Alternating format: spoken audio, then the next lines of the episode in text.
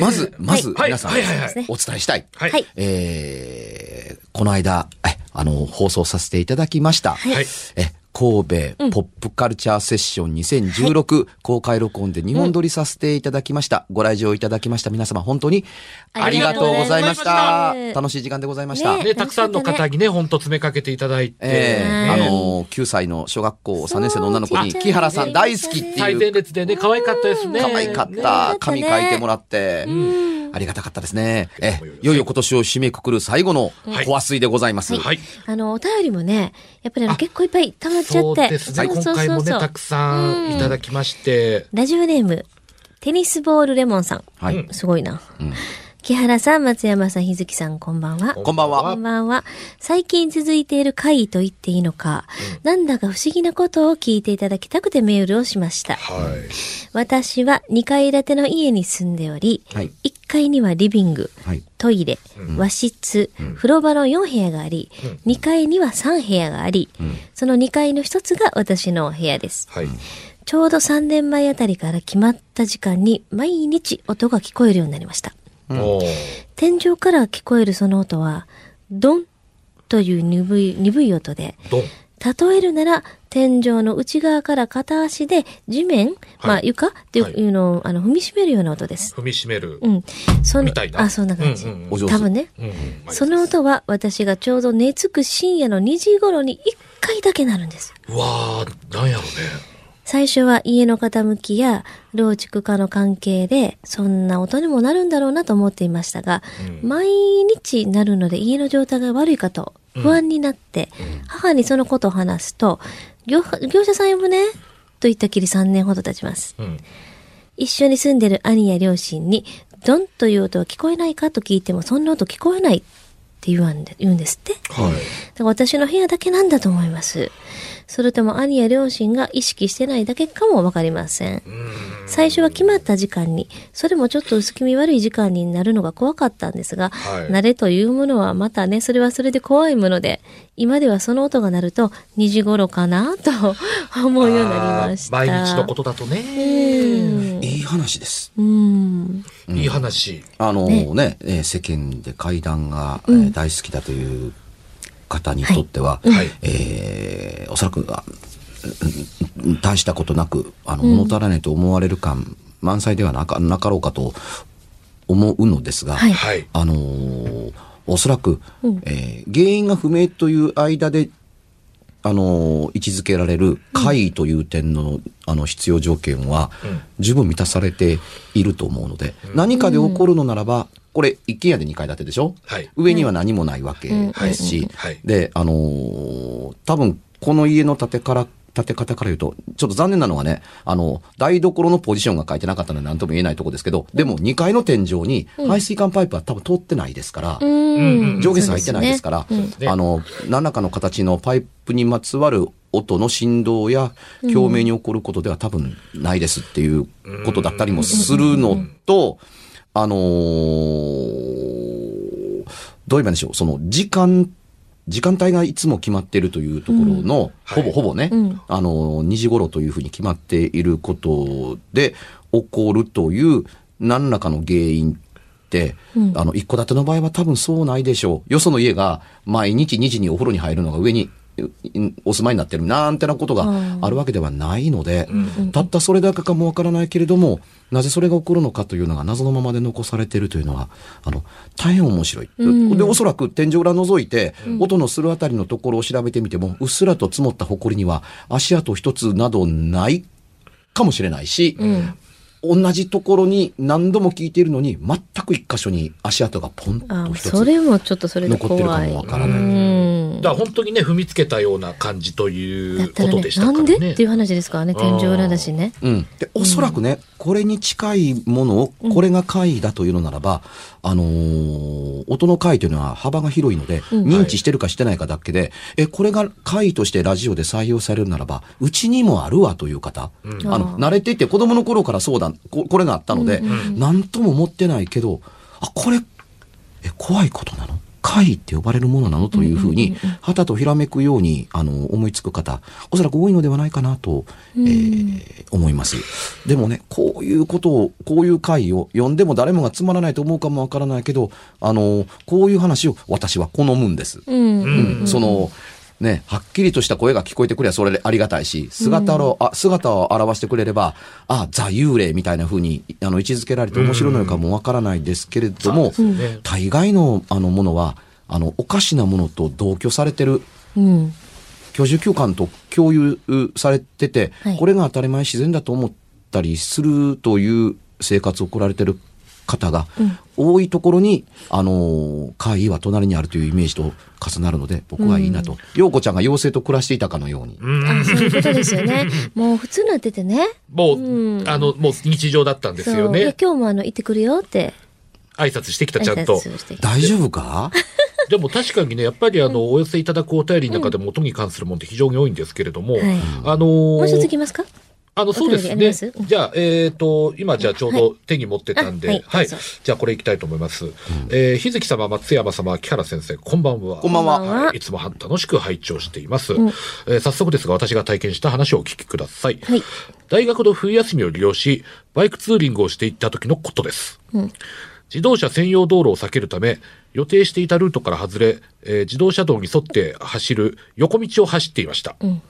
その道はどんどん峠道になり、街灯もなく、道幅も車1台がやっと通れるかというようなところになりました。はい。この道は失敗だなぁと、そろそろ引き返そうと思っていると、道端に、おじさんが、しおじさんがね、はい。下着一枚で、ガタガタ震えて、体育座りをしていました。ガタガタ震えて。うん。下着一枚で。う私は普通に変質者だと思いました。ん。ですよね。まあ、普通にね。うん。好奇心からもう一度姿を見てみようと、そこから5メートルほど進んだところで U ターンをし、元来た道を戻ると、そこには、おじさんの他にドレス姿の女性がいました。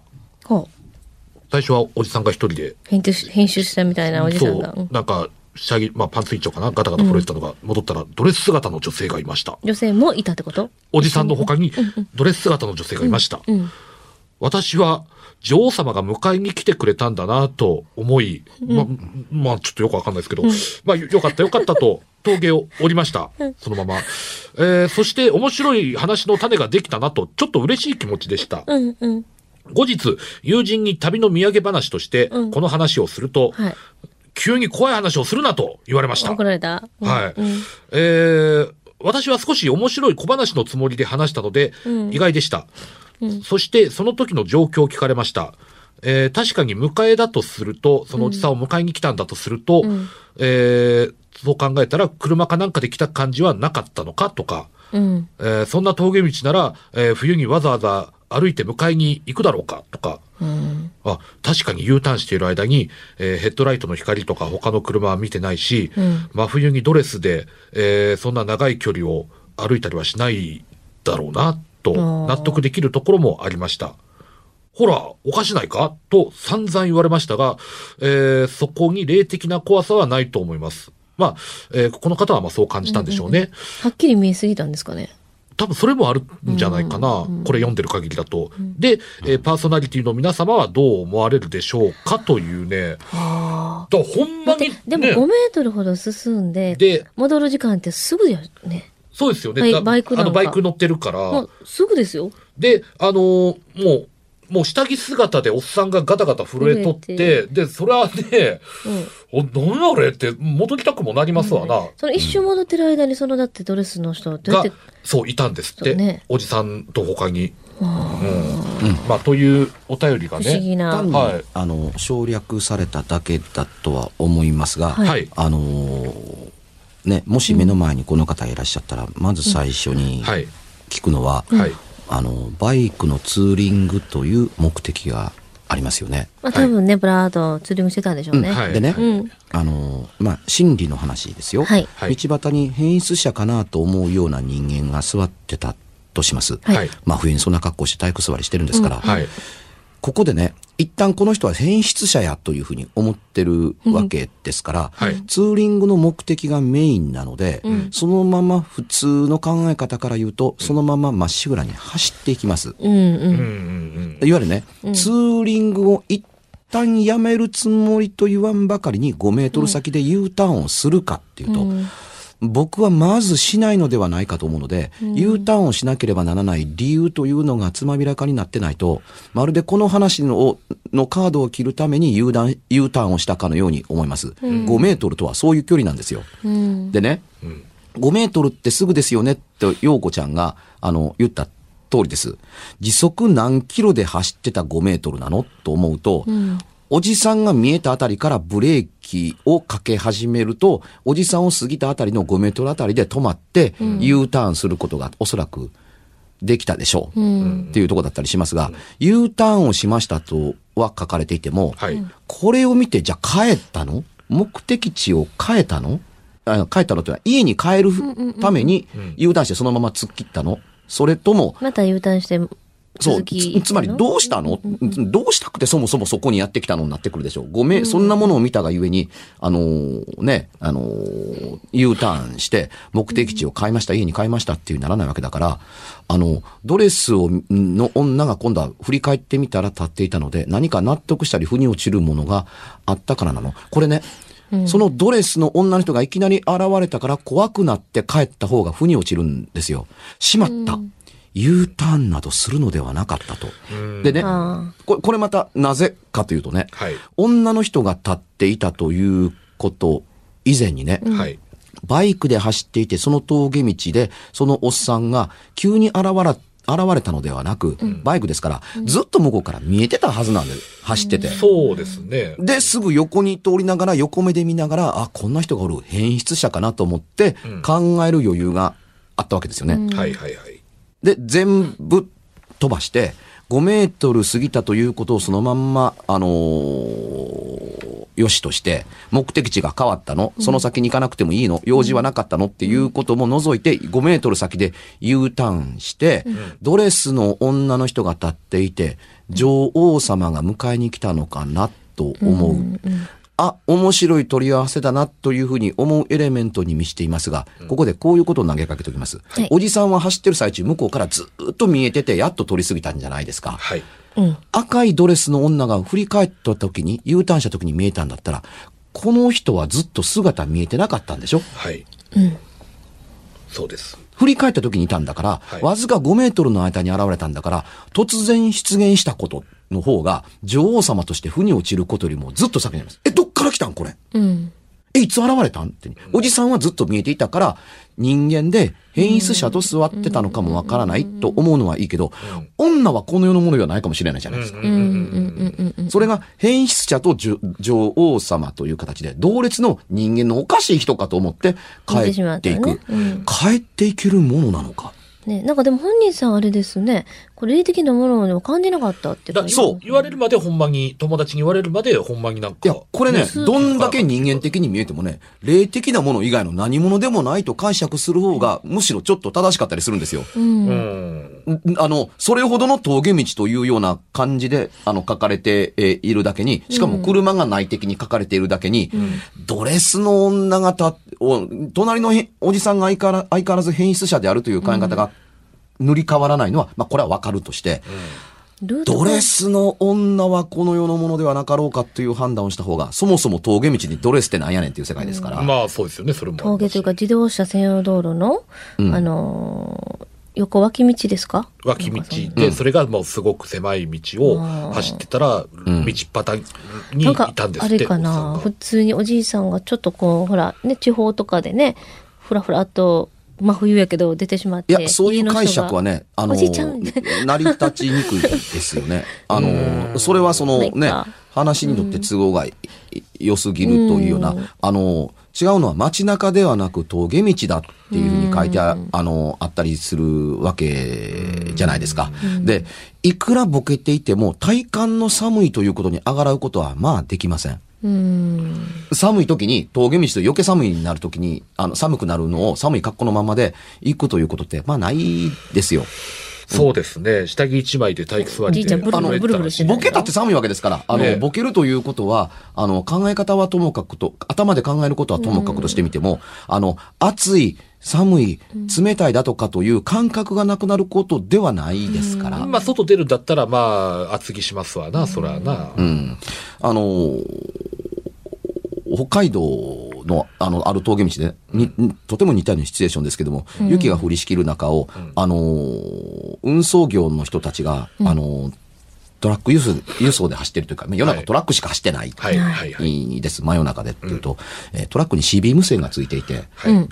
ザッと音と同時に、あのーいわゆる先頭、今ここの峠道走ってるう人います。うん僕今ここの峠道のこの上のところを走ってるんですけれども、あのーね、こんな雪降る、あの、今のこの峠道に、今、ランニング姿で、シャツ姿で、あの、道路脇をね、走ってる人がいるので、いや、おかしいとは思うけれども、あの、うもし後続車の人がいたら、ひょっとしたら雪倒れになるかもわからないので、あのー注意してなんか見てあげてくださいね。うん。ザッっていうのが聞こえてくるって。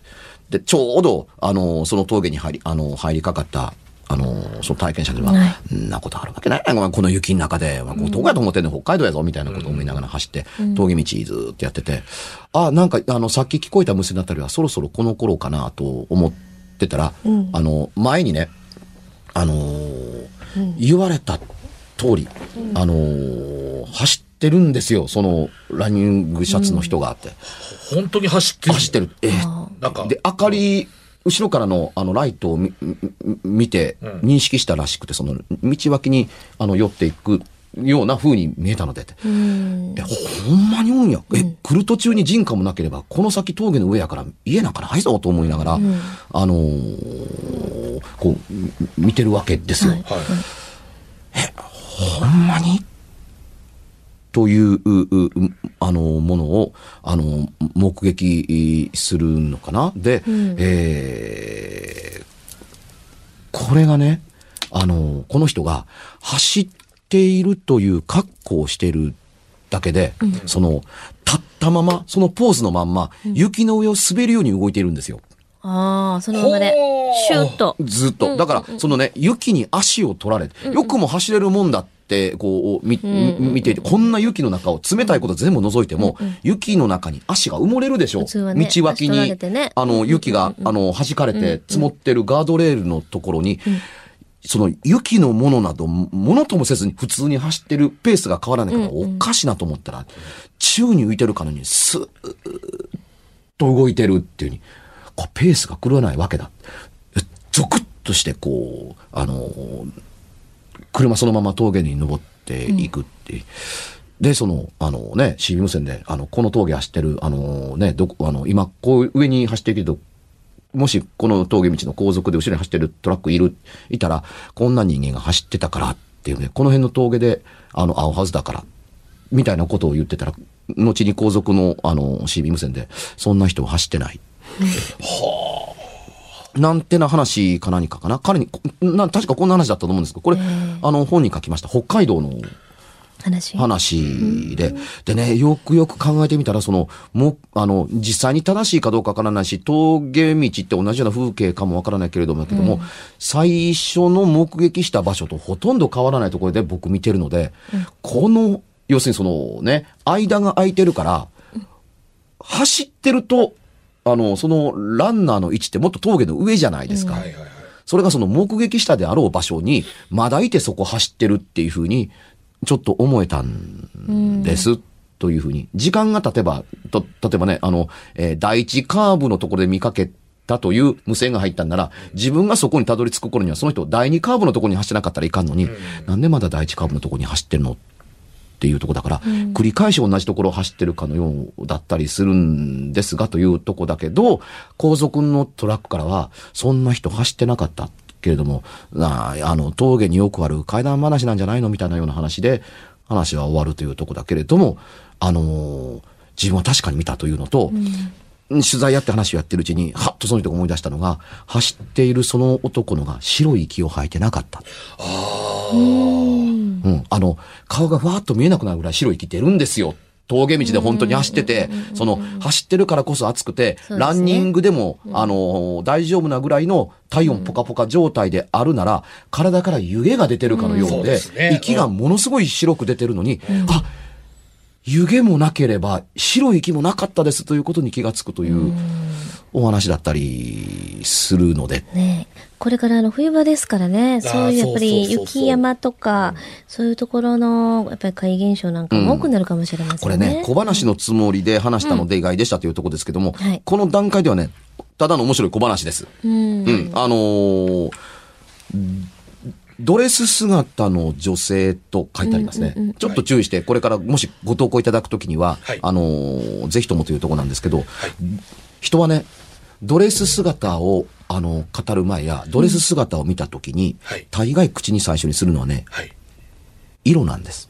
うん。赤いドレスを着た女、うんうんうんうん。水色のドレスを着た女、白いドレスを着た女、ん。あの、大概ね、あのーもちろん例外もありますけども、ドレスってほぼ単色が多いんです。パッと目に入る色って全体をね、あのーまあ、いわば、あの、ス、スカートの長い豪華なワンピースみたいなもんですから、はいうんしかもワン、ほぼ一色だったりするので、まず目に入ってくるのは、模様や形、装飾などではなく、おおむね全体的にこんな色やったっていうのがパッと入ってきて、派手やなと思って見たらドレスだったという場合で、ドレスという形や着物の形式が目にすぐ飛び込んで認識することは、まあありません。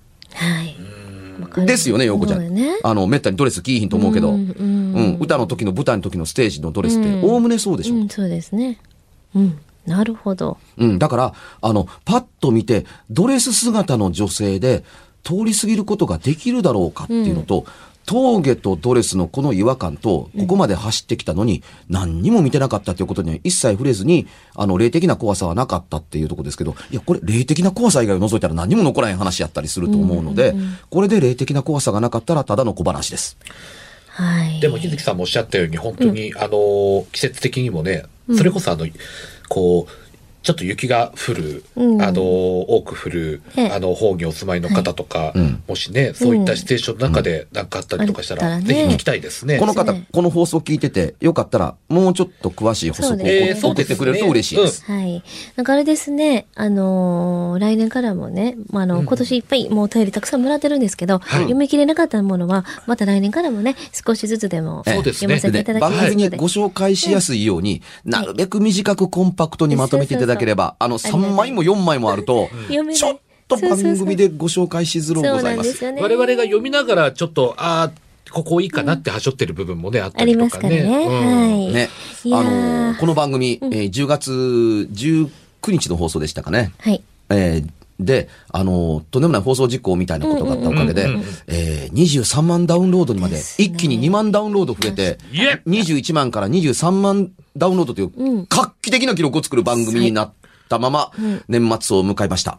えー来年に向けてこの数字をさらなく更新できるような、面白くて、うん。えー怖くて、はいえー不思議で、謎めいた話をご紹介できてお話しできるように頑張りたいと思いますのでぜひとも来年もお付き合いいただければ。よろしくお願いしますね、はい皆さん、本当に。はい。はい。来年はあの、1月の11日、111ですね。はいこれまた、いい感じのゾロ目なんですが、えーシンガーソングライター SSW って最近言うんですけどね。うん。はい。うんうん略して。はい。桜花の宴というね、あの、イベントをこれから開催していきたいと思います。はいで、まず1回目が1月の11日。ええ場所は、えー、楠木寺というね、おえーこ私たちが我々、私たちが公開収録でお世話になった、ねえ神戸ラピスホールです。はい。はい。この日はそうですね、10組の方がもうすぐエントリーしてくださって、そしてスペシャルシンガーということで私がちょっと最後トリを、えー取らせていただきます。えー、2017年1月の11日、大花の宴というシンガーソングライターの集いがあります。はい会場が18時30分、開演が19時。うん入場料は1000円となってます。リーズナブルですよ。お待ちしてます。えっ、とですね、拙者の方はですね、えー、2017年の、えープロレス始めはですね、えー東京になりそうです。ほう。1月7日土曜日のですね、はい。高島平区民館でですね、世界プロレス協会という団体にですね、世界？うん。はい、えっ、と、100円で行かせていただきます。はい。あの、会場が18時で、えー試合開始が18時半と、えーなっております。はい。えー特別な世界席6000円、リングサイド4000円、自由席3000円と、えーこのように料金もなっておりますんで、はい、よろしくお願いします。あの、年明けたら、あの、今年、つくも会談、あの、百物語、うんいよいよ今年完結にあなるので、はい第10夜完結になるので、頑張って執筆を始めなければならないという時期だったりしますから、はい。えーどうなってるかわからないというのが来年の出だしだったりしますというところで、わかりました。えーあの、本当にね、もうこの一今年も皆世話になりました。もうお世話になりました。ありがとうございました皆さんのおかげですよ。はい本当にリスナーの皆さんと。皆さんのはい。ねそしてスタッフ、ありがとうございました。ありがとうございました。えー、それではまた、来年